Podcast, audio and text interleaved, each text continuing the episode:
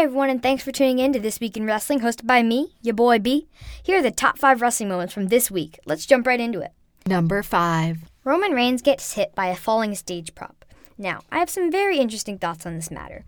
I think it could just be the normal people that attacked him Daniel Bryan, Shane O'Mac, Drew McIntyre. But I also think that this is an opportunity to incorporate a legend into SummerSlam, besides Trish Stratus. I think that you could make this someone big.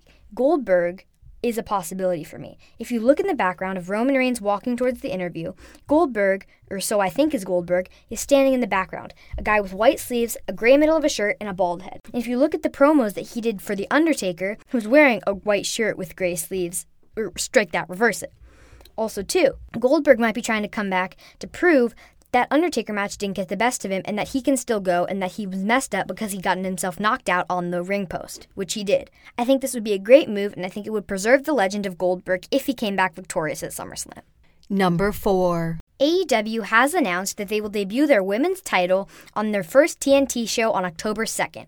Now, I don't know who is going to win this women's title. There are so many star studded women on the AEW roster. It could be Dr. Britt Baker, it could be Brandi Rhodes. I really have no idea, but I think this will be a good show, and I am excited to see the weekly show on TNT. Number three. CM Punk claims that AEW contacted him by text message, but Cody Rhodes says that CM Punk was misquoted and that someone did meet with Punk in person.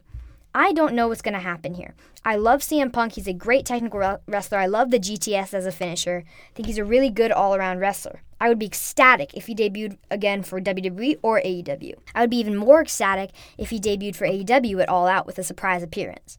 But I don't know if this will happen. I hope it does. If it does, amazing. This will be a perfect debut for CM Punk. And I feel like AEW just fits with CM Punk's personality better. Like edgy, different, more extreme. I just feel like CM Punk is that kind of wrestler. Number two. Brock Lesnar viciously beat down Seth Rollins on Monday Night Raw. I do not like Seth Rollins, to say the least. His promos are awful. The stomp is a cool finisher, I will give him that. And he has a couple cool top rope moves like the superplex and the Falcon Arrow. I think that's interesting but I just I don't like his character. And that's another thing. Once before I get to this match, no one in the WWE right now has a character. No one has a gimmick. It's just a regular dude with a regular name who goes out and does regular things. Like no one has like superpowers like the Hurricane. He didn't have superpowers, but he was supposed to be a superhero. And like um, Ultimate Warrior was from parts unknown, and The Undertaker was the dead man, and all these things that made sense, and they had backstories. But no one in the WWE has backstories now, and that really frustrates me. All right, now let me get to this match. Or not a match, a beatdown, sorry. So Brock Lesnar is cool. I love Brock Lesnar. I like him as the champion. I hope Seth Rollins does not beat him for the championship at SummerSlam. Let's get back to this brawl though. Brock Lesnar F5 Seth Rollins on a steel chair three times.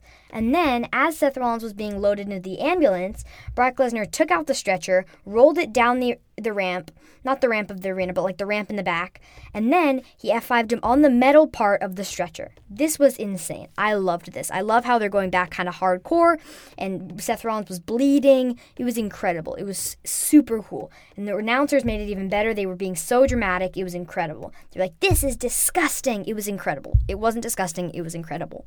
Number one. We end today's show on a tragic note the death of Harley Race, the one time NWA champion, the 1986 King of the Ring winner, and the 2004 Hall of Fame inductee. Many greats like Ric Flair and other professional wrestlers thank him for their rise to the top. And today we'd just like to celebrate Harley Race's life. And please send your blessings out to his family. That's all for this week. See you guys next time on This Week in Wrestling with me, your boy B.